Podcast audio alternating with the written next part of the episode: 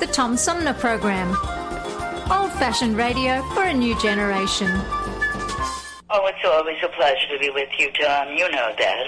Yay, Tom! I love it in Flint! You're very astute, Tom. Tom, easy question. I'll debate Andy Dillon on your show. Well, uh, that's a very good question. Uh, hello, darling. This is Elvira, Mistress of the Dark, with Tom Sumner. I'm all right, Tom. How are you? You lucky day, Mr. Sumner. Ciao, Tom. How are you today? That's a good question. Hi, this is actor, comedian Joe Napodi, and you're listening to the Tom Snyder, uh, Tom Smothers. Uh, I mean, I'm sorry, what's his name? Oh, Sumner. The Tom Sumner Program. Good morning, Tom. How you doing? Hey, at least I got the Tom part right. The Tom Sumner Program.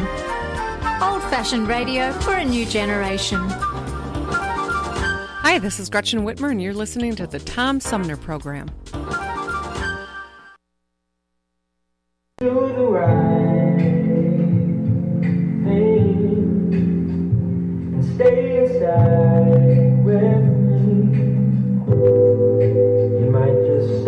Life, maybe five. Let's save lives. Are we crazy, baby? This isolated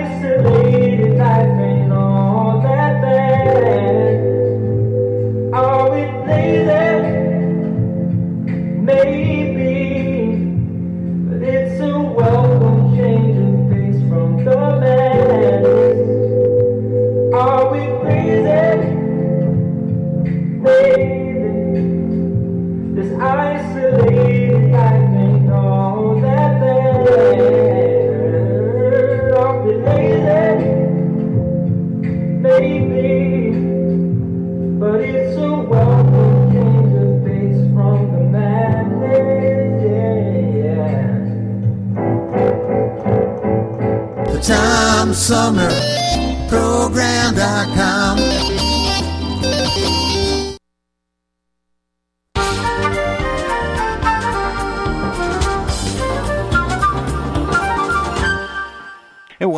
everybody. This is the Tom Sumner program. My uh, guest this hour writes uh, under the name Ren Koi, and he has a book uh, called All Is One that offers a conclusive definition of consciousness that might satisfy both the scientifically oriented and spiritually oriented readers.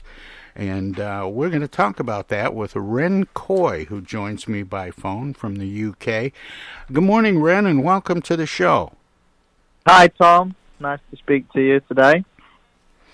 And, and you know, I was I was a little confused, and I asked uh, before we went on the air um, because you were um, an, a DJ and a music producer under the name uh, John Loxley, or uh, as you were known, Locks.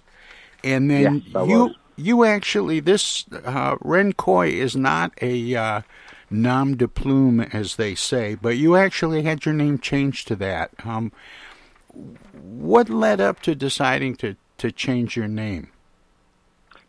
So, um, in 2009, I hit rock bottom um, in terms of alcohol misuse and, and drugs.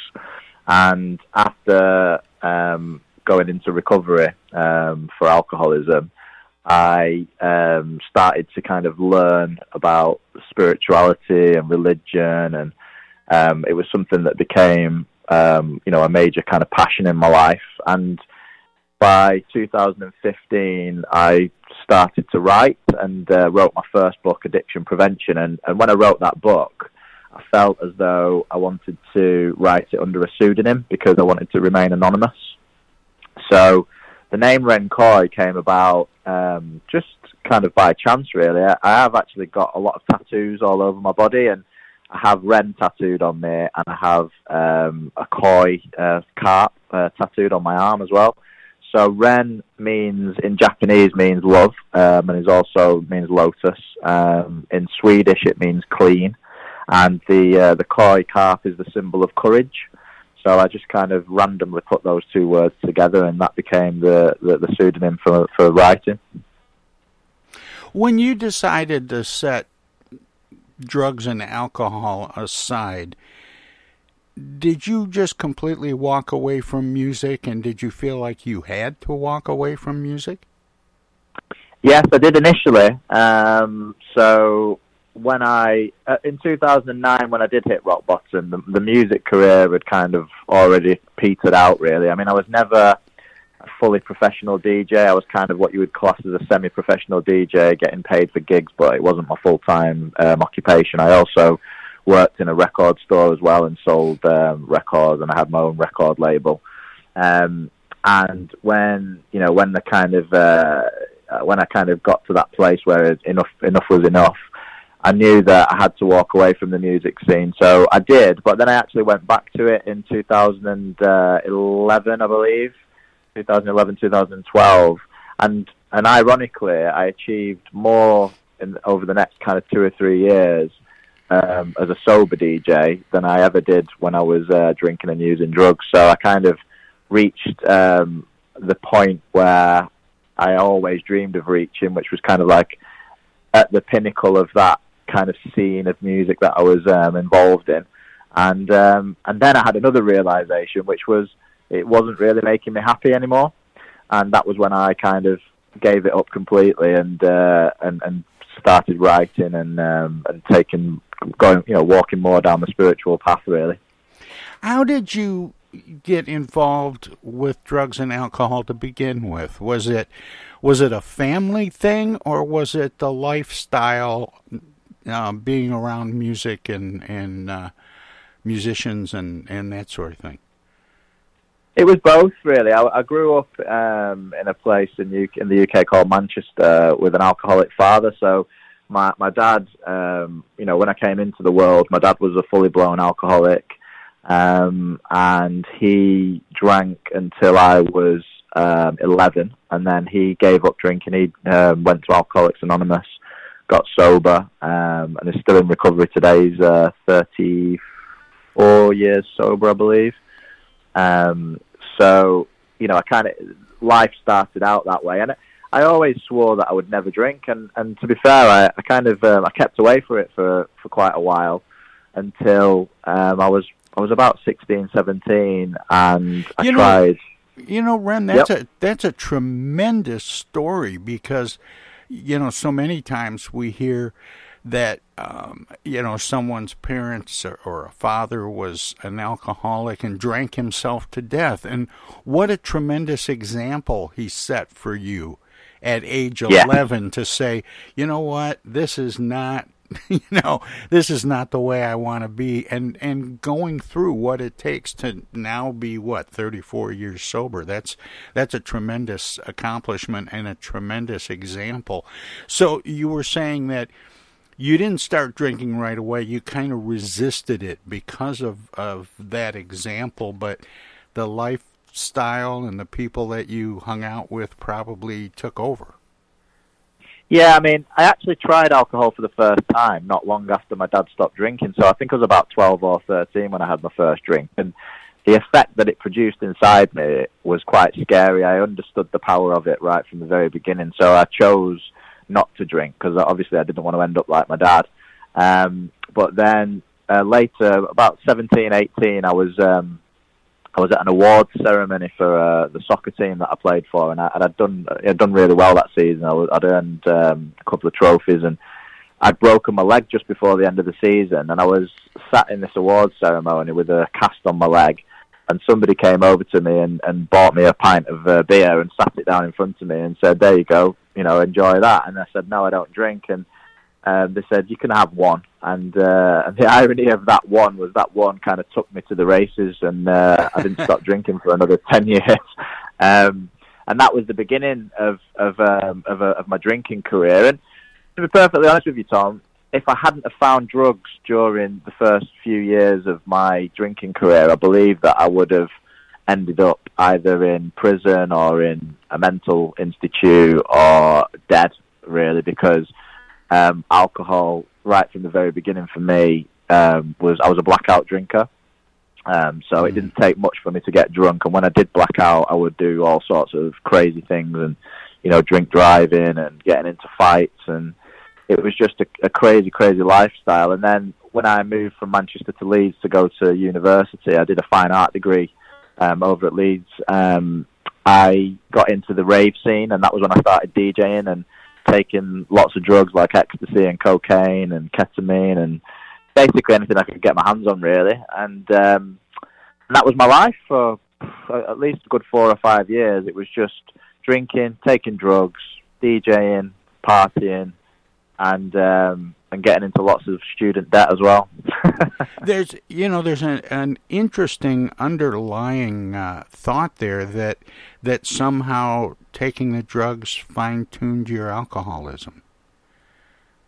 Yeah, well, for me, I look back on it now and I can see that if I if I hadn't have used the drug the drugs, then the alcohol would have taken me a lot quicker because when you use certain substances with alcohol, it means that you can continue drinking. It means that you can carry on, whereas normally you just, you know, you'd black out and you'd go into oblivion. So that worked for me for quite some time. But as you can imagine, if you if you're using ecstasy, you know, two or three times a week and cocaine on top of that, so at some point you're gonna kind of crash. And it was about three, just just after my university degree had finished, I found myself in a really dark hole. I was I was depressed um, my, the, the friends around me kind of did an intervention and said, look, you know, you really need to stop taking the drugs. They didn't realise that the alcohol was such a massive problem at that stage.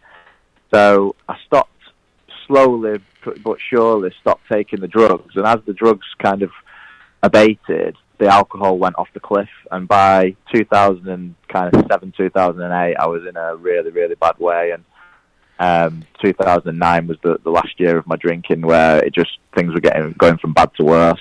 The last thing I remember, one of the one of the worst nights of my life before I stopped drinking was I went out with a guy from work who was a self-proclaimed alcoholic, and we had a few drinks. And uh, the, the next thing I remember, I woke up on the on the on the sidewalk, as you call it over there.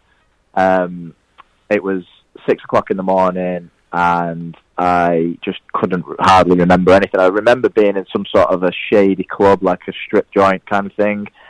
Um, I, I crawled home, somehow managed to get home. I was supposed to be in work that morning. Obviously, never didn't ring, uh, didn't even ring in sick. Just didn't turn up to work.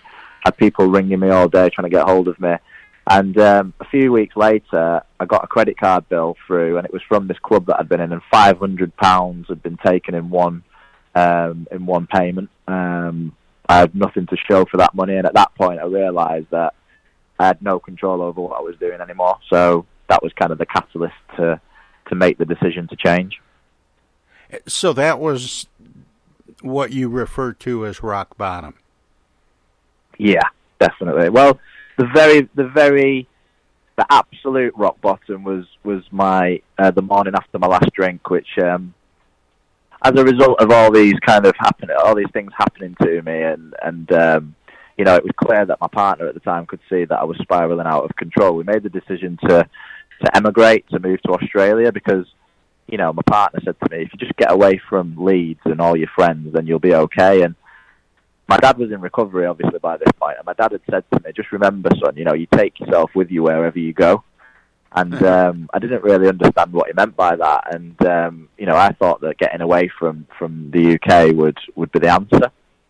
Anyway, the night before we left for um, for, for Australia, I drank myself into oblivion, and um, I woke up the next morning, and I just I just knew that the game was over. I, I just had enough, and um, I went to freshen up in the bathroom, and I overheard my partner telling her sister that she was going to leave me if I didn't stop drinking and um, that was that was rock bottom. That was the actual point at which I surrendered because I walked from the bathroom. She she didn't even know that I'd heard what she'd said, and I walked from the bathroom into back to the bedroom, and I got down on my knees and I just I just started praying and I just said, "Please God, just help me. I just can't do this anymore." And um, when I stood up from that prayer, just something inside me had shifted. I mean, I'm I'm not a religious person even today, you know, and that's much about what the book All Is One um, deals with. You know, it's um, it's kind of this this conversation around you know a, a rational scientific perspective and uh, you know, and in spirituality and mysticism, and, I, and I'm very much somewhere in between. And I, I'm not religious, but I am. I consider myself a spiritual and rational person. But I, I said this prayer, and I stood up from it. And um, the Tom, the, the truth of the matter is, I've never had a drink ever since. You know, that was over 11 years ago, and um, that prayer was answered by something. And um, the obsession for alcohol was completely removed from me there and then. And the next day, when I was uh, I was in Thailand actually for a month before I went to Australia. Um, the next day when I was in Thailand, I was surrounded by alcohol. Absolutely, you know, it was like party central, and I had no desire to drink whatsoever. So to go from being completely addicted to alcohol one day, and to have that obsession for the alcohol removed the next, to me was a miracle, um, and that was the beginning of my recovery journey. More with author Ren Koi straight ahead. Everybody's doing a brand new dance now. Hi, this is Mark Farner, and you're listening to the Tom Sumner Program. I'm Julie Lopez with Crime Stoppers. Have you ever wondered what to do if you have information about a crime or the whereabouts of a felony fugitive and you want the police to know but you need to remain anonymous? Well, here's what you can do.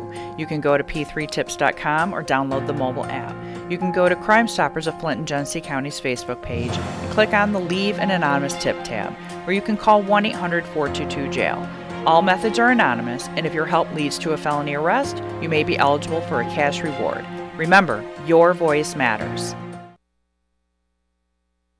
Our fellow Americans. Right now, the COVID 19 vaccines are available to millions of Americans. And soon, they will be available to everyone. The science is clear. These vaccines will protect you and those you love from this dangerous and deadly disease. They could save your life. So we urge you to get vaccinated when it's available to you. That's the first step to ending the pandemic and moving our country forward. It's up to you.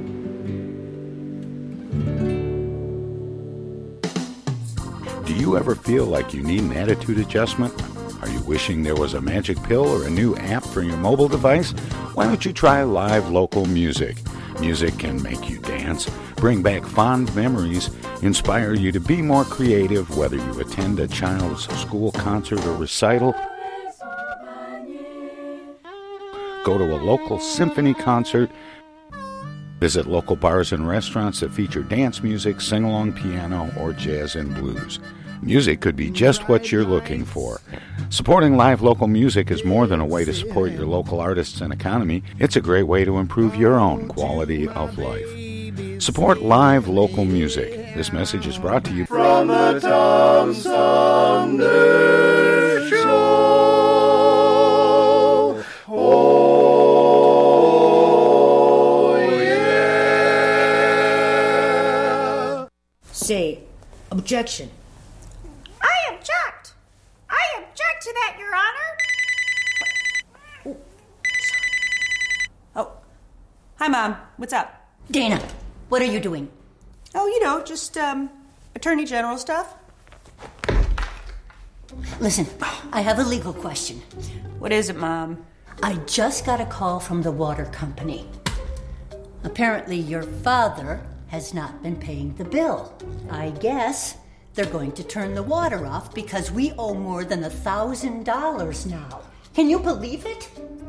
Actually, I can't. So listen, we just have to send them $200 in edible arrangements gift cards, and that will keep the water on. Now, here's the legal question What is the website for edible arrangements? Mom, it's an imposter scam. Imposter scam. Is that .com or .edu? No, the call was a scam. Scammers will pretend to be a government agency or a utility company or someone else you might do business with. A big red flag is if they tell you that you can pay them using gift cards. So, when in doubt, ask for the information to be sent to you in writing. And never give a caller or someone you don't know your personal information or your money.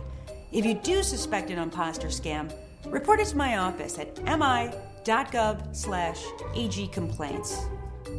Okay, all right. And Dana, where do I file a complaint that my daughter hasn't visited in over a month? Does your office have a website for that? Okay, Mom, I'm hanging up now. I'm Michigan Attorney General Dana Nessel. Visit mi.gov gov slash AG complaints for your connection to consumer protection. Hi, this is Deb Cherry, Genesee County Treasurer, and you're listening to the Tom Sumner Radio Show. More with author Ren Koi. Straight ahead. Did your dad ever share with you what his rock bottom was, what his moment of truth was, what what sent him into recovery? Yeah, it was a similar thing actually. Um, obviously, me, I, I overheard my partner saying that she was going to leave me, and my dad got a letter from my mother. Um, so on the, the, the, the weekend um, before he stopped drinking, he locked us out of the house. He, he got drunk, came home, locked us out of the house, left the keys in the door. We couldn't get into the into the house, so we had to go and stay at my grandmother's house. And um, my mum just wrote him a letter saying that if he didn't stop drinking, that she was going to leave.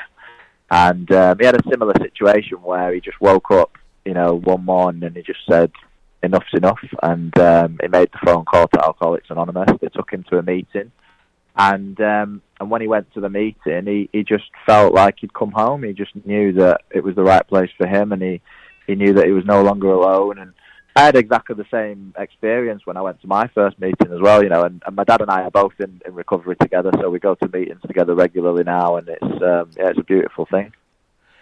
That is, I you know, I had a, a kind of a different experience when I quit drinking, and I used to um, I used to love my drink, um, but I I had a heart attack and it was a fairly minor ta- uh, minor attack, but I was hospitalized, had a procedure done. And then a couple days after I was home, I thought, "Oh, this is great. I'm going to sit down and have a cocktail." And I poured a drink and I started drinking it and it wasn't fun anymore. Mm. And I I don't know what happened if it was a physiological thing, if it was an emotional thing. Um, but but you reminded me of it when you talked about being in Thailand and being surrounded by alcohol and you'd made the decision I'm done with this and you were done with that and there was something that happened in me where I was just simply done with it yeah. is and and that gets to one of the main focuses of your book all in one uh, by by uh, Ren Koi Ren is this idea of consciousness and defining what that is um, is is part of recovery have to do with with changing your consciousness and and do we can we control it? What is it first well this is the the conversation that I'm absolutely fascinated with and have been ever since I came into recovery and the reason why Tom is because I actually had a year in Australia before I actually went into Alcoholics Anonymous. So during that year, initially, um, so obviously I'd you know I'd said this prayer, and all of a sudden I no longer wanted to drink. So I, I felt as though something had happened to me, and I didn't understand what that was. So I began to kind of search for an answer to that question, and it led me down some extremely strange paths, and, and they were all of a spiritual nature. And um, first of all, I met a um, a born again Christian um, who I had a conversation with him about it, and I said, "Look, you know, I was an alcoholic. I've something's happened to me. I don't know what it is." And he just kind of said to me, "Well." You need to ask for a sign, you know, ask God for a sign, and, and, and God will give you a sign. And I was like, okay. So that night, I was walking home um, from this conversation and, and I said a prayer.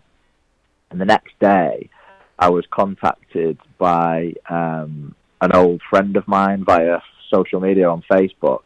And the weird thing was, the day before, I'd been searching for her, and I couldn't find her on any any social media. And then all of a sudden, the next day, I had this message request, this uh, friend request from her, and it was such a huge coincidence um, not only because I'd been looking for her, but also it turned out that she was in Australia and she lived just down the road from me. So this sign that I asked for was given to me, and then a, a, a series of coincidences um, happened after that, and it just led me on this on this journey of, of trying to understand what was going on. And after a year, I hit I hit another rock bottom. I hit an emotional rock bottom because I hadn't changed. Know, you're asking this question about consciousness and change, and I hadn't really changed anything other than I'd stopped drinking. Nothing inside me had particularly changed. And um, I hit another uh, an emotional rock bottom, and it was at that point that I decided to um, to try Alcoholics Anonymous, and um, and I've been in, in that recovery um, uh, group ever since. And when I entered Alcoholics Anonymous and I and I learned about the program and the, the founders and their experiences, it turned out that Bill's experience, one of the founders of Alcoholics Anonymous, was extremely close to my experience, and it turns out that many many recovering alcoholics have had these similar experiences. So that got me thinking about what what is it like? What is it that um, that kind of brings about this change within us? Like you said, is it a physiological thing? Is it a mental thing? Is it an emotional thing? What, what exactly is it? So I started to investigate that and write about it, and the the answer that I, the, the conclusion that I've come to for me personally is in the in the um, in Alcoholics Anonymous they talk about having what what they call a spiritual malady, which when you kind of look into that, it's it's an inability to manage one's emotions. So it's a lack of emotional intelligence, as far as I can tell. And those emotions, when they are unmanageable, then become mental health issues. And the mental health issues are what we attempt to medicate with substances and behaviours. So obviously, in my case, it was alcohol and drugs. But it could be anything. It could be gambling. It could be sex. It could be exercise. It could be work. Some things that we that we choose to manage our emotions are, are, are worse than others. Um, and that the, the consciousness part of it for me is direct result of that manageability around emotions. So my mental consciousness, I have peace of mind, for example, when I'm doing all the right things. If I'm praying, if I'm meditating, if I'm, you know, watching my actions, I tend to have peace of mind. If I don't pay attention to those areas of my life, I'm kind of all over the place. And I think that every single culture and every and, and, and just different people, we've all got our ways of managing ourselves. So whether it's a twelve step program or whether it's Buddhism or whether it's Christianity, everybody finds something that helps them to manage themselves, to manage their emotions, to manage their consciousness. And um, and that and what I've found personally that works for me is, is the twelve steps. How would somebody with a a scientific orientation um, look at consciousness as opposed to somebody that looks at it from a, a spiritualistic uh, perspective?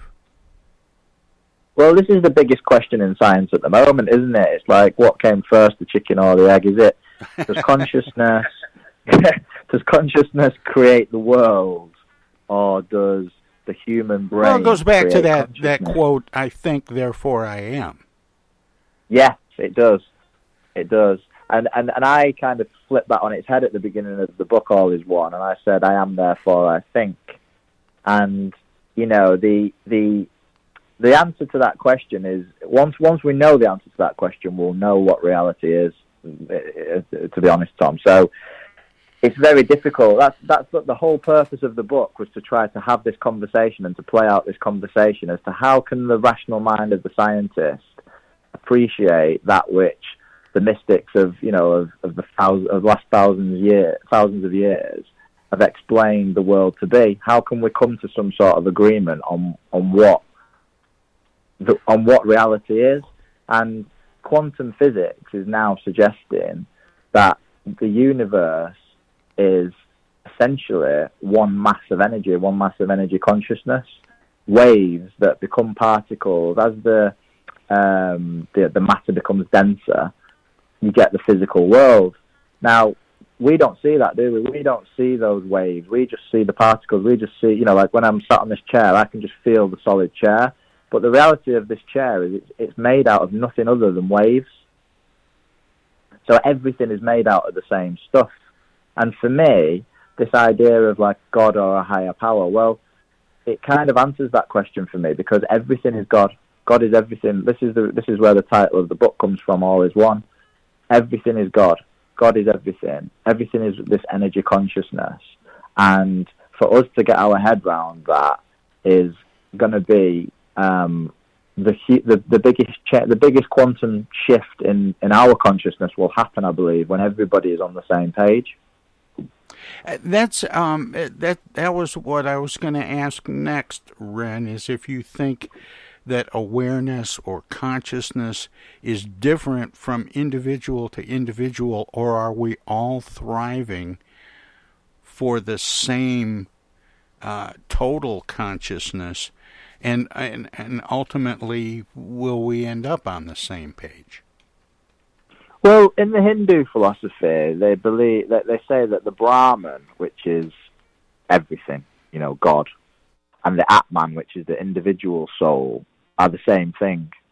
So they believe that individually we have this spark of the divine within us, and that spark is the Atman, that spark is the soul or the spirit, whatever you want to call it. But then there is the what you might call the you know the the over spirit, which is which is everything. So that spirit is inside everything, which it animates everything. It's within the cell of every atom. Um, and we have that individualistically as well. So that, for me, that answers my worldview. I, that that is the way that I perceive it. But unfortunately, having a rational human mind, it's very, very difficult to conceive of these ideas, which is why meditation and even psychedelic medicines come into the equation for me because I've had I've had many many experiences of, of actually experiencing that oneness myself. So one of the greatest experiences that I had was during a psychedelic um, journey with uh, ayahuasca, which is um, an Amazonian plant medicine, and another two or three of these experiences has been through meditation. And the, the, the key word here is experience because when we talk about having spiritual experiences, I can't explain to you, Tom, what my spiritual experiences were, were like because it's just words. And you couldn't explain to me what your spiritual experiences were like because I'd, I, I wouldn't be able to fathom what you were really talking about. I have to experience it for myself. And however we have those experiences determines what our kind of belief is and what our understanding of the universe and of consciousness is. So, for me, I think that society, that this shift in society needs to begin at a very, very young age. We need to get children into meditation. We need, we need to learn more about psychedelic medicines and how they can help us. Um, and then we'll see this quantum shift. And I believe that one day everybody will get on the same page. I believe that, that I, I'm an optimist, and I believe that that is a future for, for humanity. You know, it's um, in your first book, Ren, um, Addiction Prevention uh, Yeah. 12 Steps to Spiritual Awakening. You suggest, and you just touched on it parenthetically, that um, that children should be taught certain kinds of spiritual awareness and and um, and and things that would lead to better mental health in their formative years to avoid eventually having the kinds of mental issues that people self-medicate with drugs and alcohol and um, sex and binge watching Netflix with. All of which I still do. but but but I'm I, I, I want to find out more about about this idea that we go to when the problem starts and solve the problem and that puts off these other abuses and, and tragedies later. Mm. How Well, how I- would when we I- do that? How would we do that? How would we get people on board with the idea that we've we've got to um, we've got to work on young people's mental health as they're growing up, as they're evolving. Well, I think that you know the the, the COVID nineteen pandemic has really exacerbated people's mental health in general, hasn't it? And, it- and, it, and Yeah. we now we really understand now how important uh, looking after ourselves is. And the tragedy of, of this pandemic has has been well, there's been many tragedies, but one of them has been the effect of on on children's mental health. Um, and it's really highlighted how much we need to all concentrate on our mental health and our physical health in order to um, survive in this world. And you know, when I when I entered recovery and and I sat down with a sponsor and went through the twelve steps, all the only thing that was going through my mind when I was doing it was why was I not taught this stuff when I was a kid? Because if I'd have been taught this these things when I was a child, it definitely would have helped me to manage and to um, deal with the stuff that was going on for me. I mean, I'd never spoken about my feelings before in my life.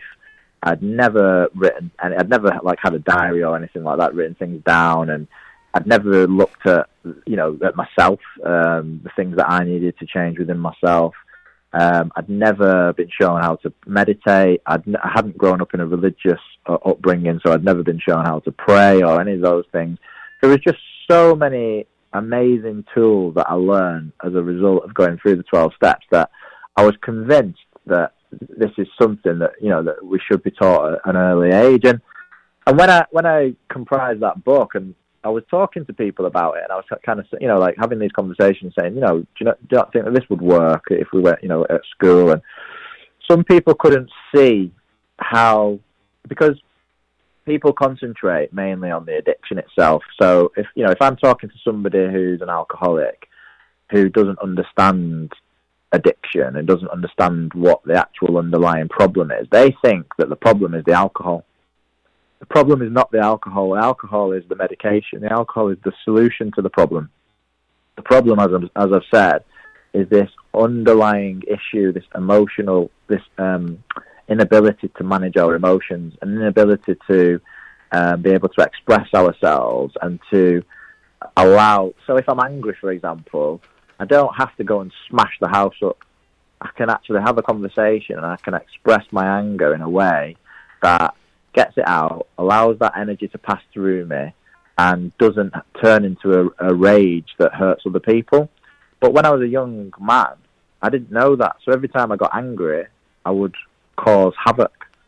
So that's just one kind of example, and and that for me would.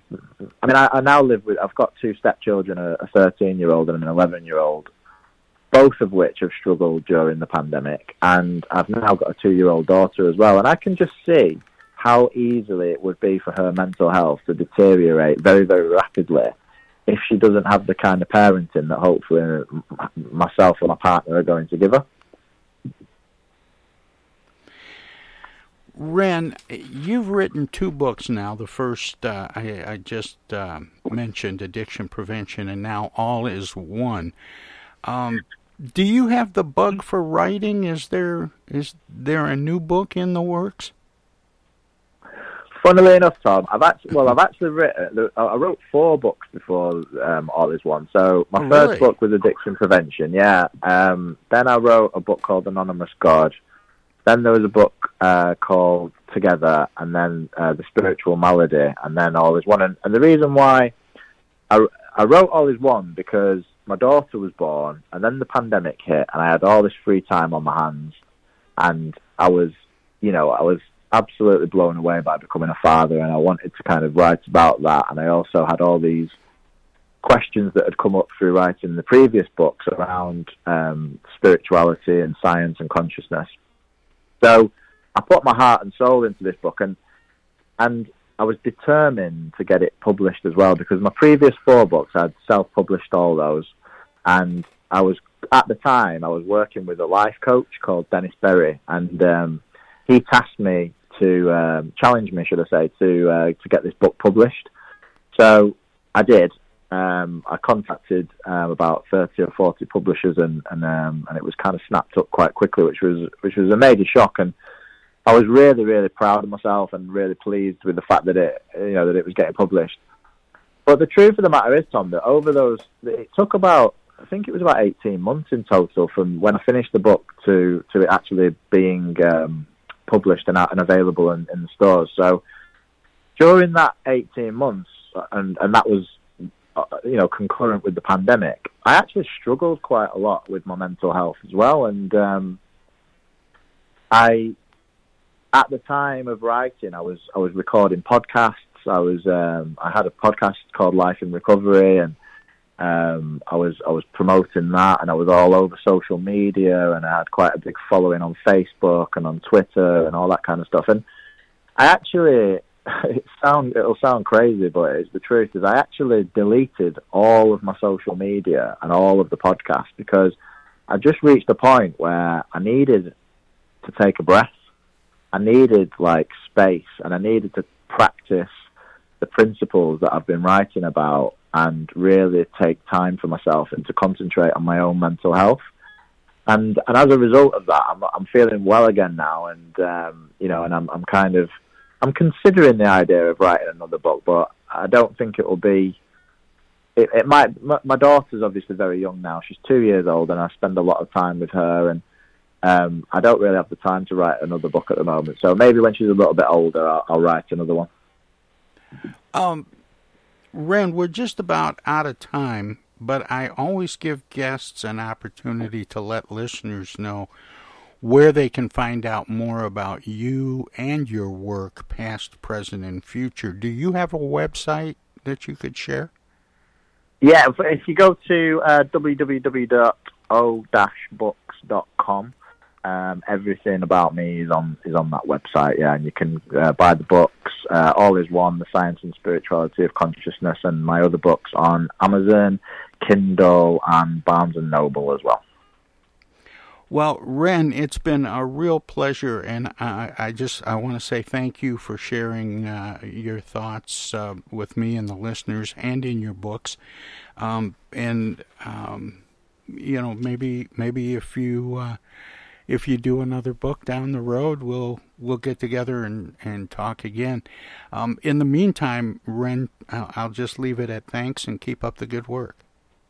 Wonderful. Thank you very much, Tom. It's been a great pleasure talking to you, and thanks for your time. All right. Take care. Thank you. Bye bye. Bye. That was uh, Ren Koi, a British author, and as he mentioned, uh, host of the uh, Life in Recovery podcast. He has a uh, new book called All Is One that offers a conclusive definition of consciousness that might satisfy both the scientifically oriented and spiritually oriented reader. And with that, we'll uh, take a break and we'll have more of the Tom Sumner program straight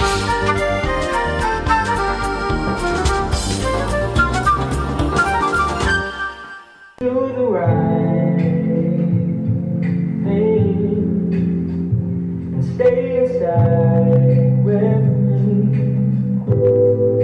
You might just save a life or two or three or four or maybe five. Let's save lives. Are we crazy? Baby, this isolated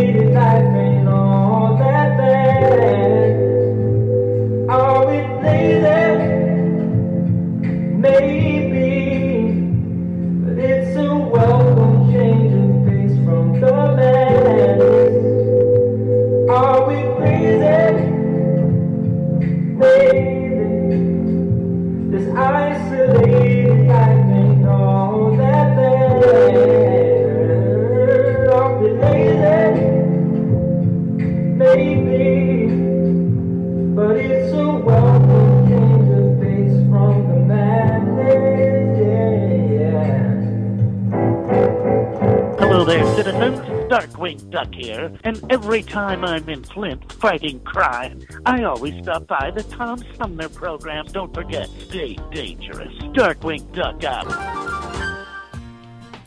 East Village Magazine is the monthly neighborhood magazine read all over Flint. With support from grants, donations, and advertisers, East Village Magazine's talented local writers give you an in depth look at local news, issues, and people that make Flint Flint. Copies of East Village Magazine are available at many of your favorite shops and restaurants around Flint or online at eastvillagemagazine.org. East Village Magazine, community focused and community supported.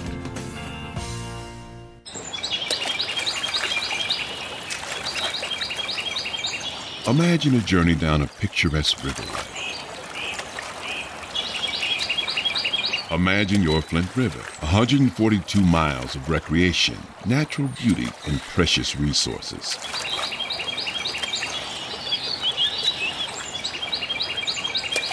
The Flint River is a vital resource that is available for all to use and enjoy. The river and its ecosystem provide unlimited recreational opportunities and natural beauty while supporting wildlife in a vibrant landscape. We all have a responsibility to protect and preserve this precious resource. Learn more at flintriver.org or call the Flint River Watershed Coalition at 810 767 6490.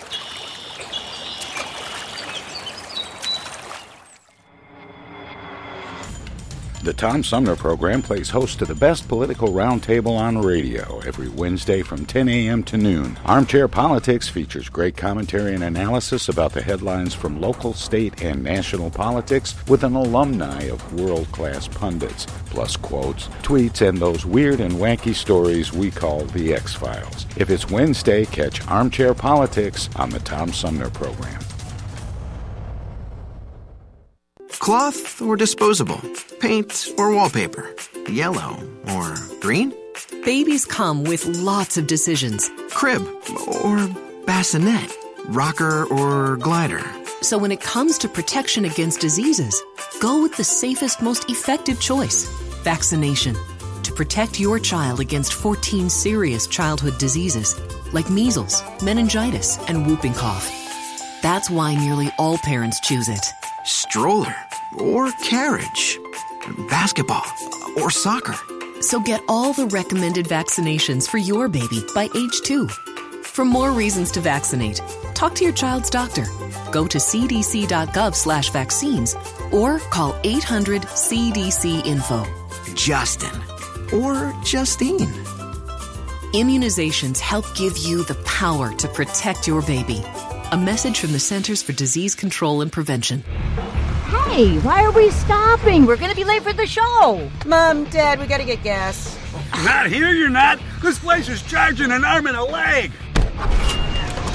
Look, these days price swings of 30 or 40 cents per gallon aren't unusual, but when a gas station charges a price way above the price at similar stations, that could be gas gouging.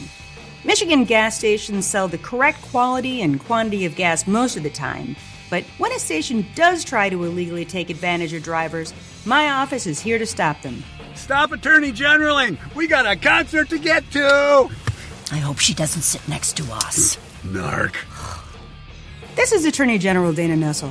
If you have information about potential gas gouging, call my office or go online at michigan.gov slash AG. Put those away. We're at a gas station.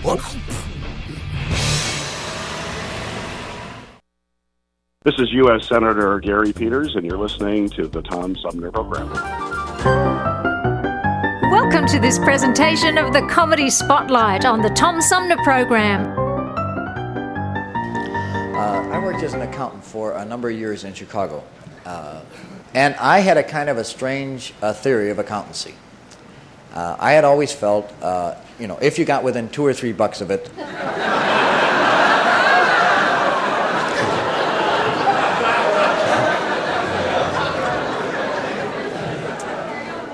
but this never really caught on.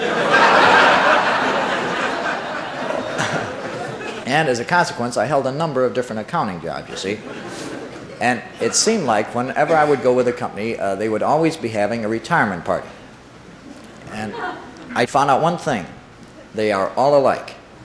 Uh, different people will retire, different people make the speeches, but they all say the same tired old thing. I went to one in Chicago for a guy named Chuck Bedlow. He was an accountant and he was retiring after 50 years. And first of all, Mr. Clayton got up. He was the president, he gave a little address. Then Mr. Tipton, the vice president, gave a little address. And finally, Bruce Higgins, the head of the accounting department, got up and gave a little address. And he was Mr. Trite. He used every cliche that had ever been used at a retirement party. Uh, and he said things like this Well, uh, uh, golly, I guess today's the day, isn't it?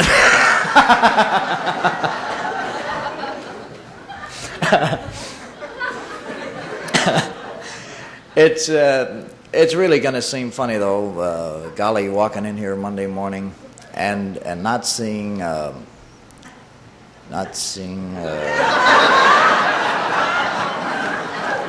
uh, Charlie's uh, smiling, happy face there at the desk. I uh, I got to calling him smiling, easygoing Charlie. And I guess most of us had some sort of nickname or other. We used to call him from time to time. I'll, I'll never forget. Uh, well, that, that too, yeah. Uh, I'll never forget a kind of amusing thing happened. Uh, I just gotten out of college, and uh, now what's what's the phrase I'm looking for here? Well, a, a little wet behind the ears, I guess might be the way to put it.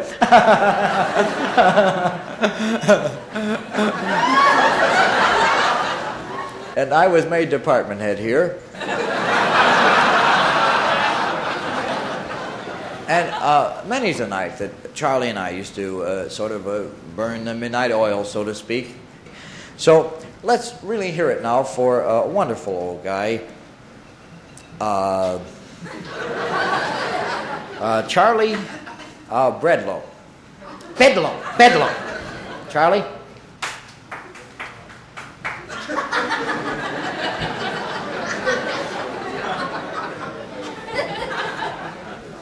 Well, uh, uh, thank, uh, thank you very much, Bruce.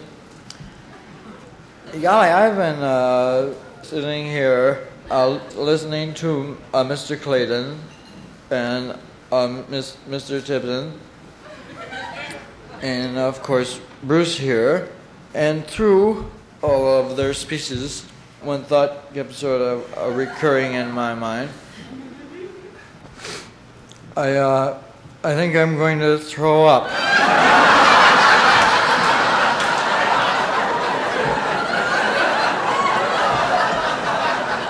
I have never heard such dribbling all my life.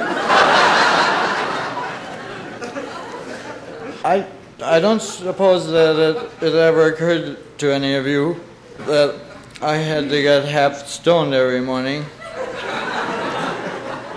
to make it down to this crummy job.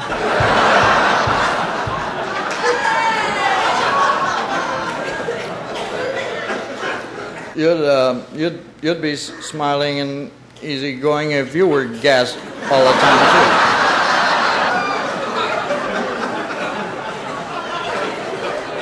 But you put in your 50 years, and they give you this crummy watch. They, I try to try to make a big deal out of it. It works out to about 28 cents a year.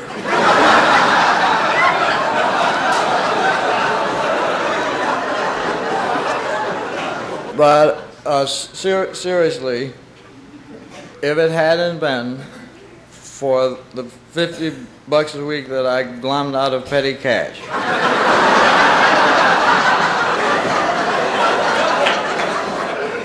well, I, I just uh, I couldn't have made it on the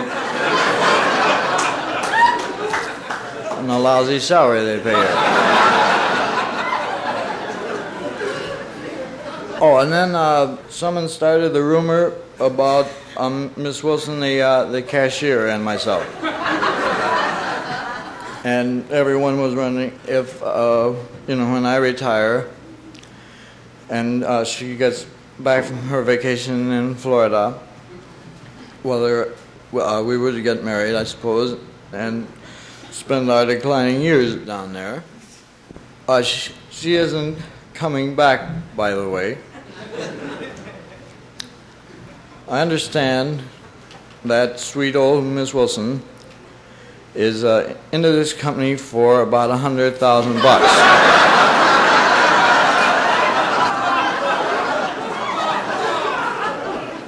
It's, it's a little deal that she's worked out.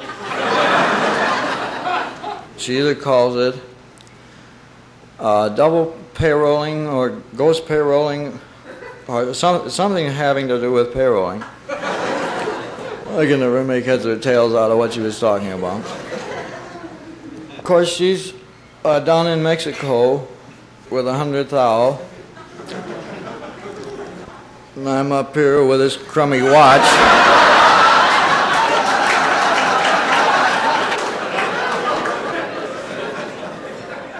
so anything that I might say, I suppose, it would be sour grapes. One last thing. A lot of uh, people have asked me, Charlie, what are you going to do when you finally retire? Oh, are you going to get a little uh, part-time job in Florida, or uh, just a lull around the beach? Or, in other words, what am I going to do? I have some tapes from some office parties.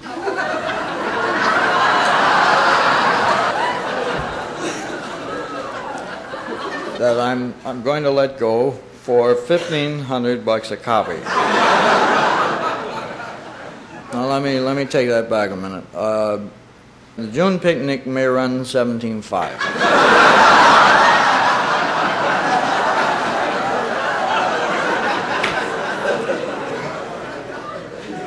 and with the money that I make off of the tapes and Ms. Wilson's under a thou, I should uh, do pretty good. Thank you very much. Thank you.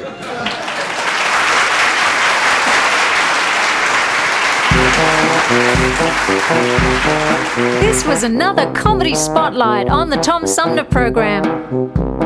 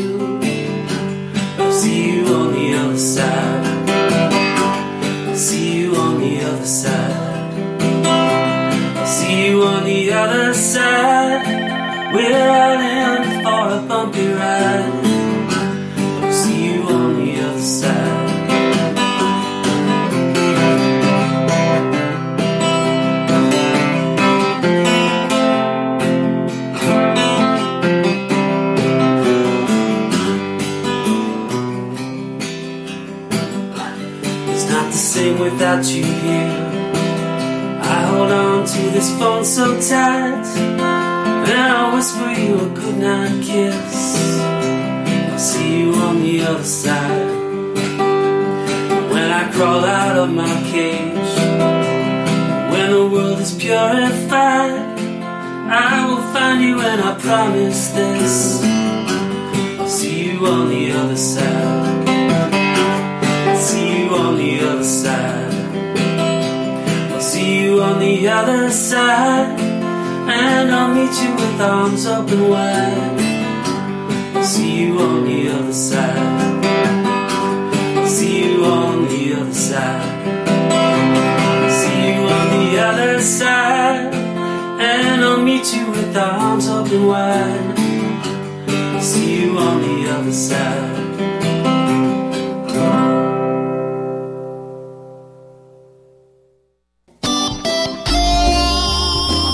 Old fashioned radio for a new generation. The Tom Sumner Program.com. The Tom Sumner Program.com. The Tom Sumner Program.com.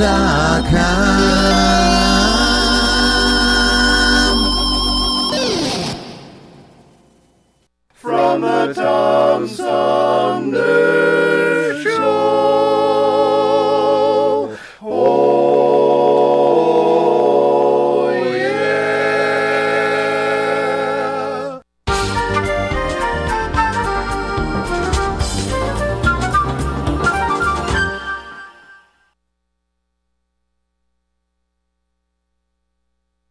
Alexander Zonjic. Don't touch that dial. You're listening to Tom Sumner.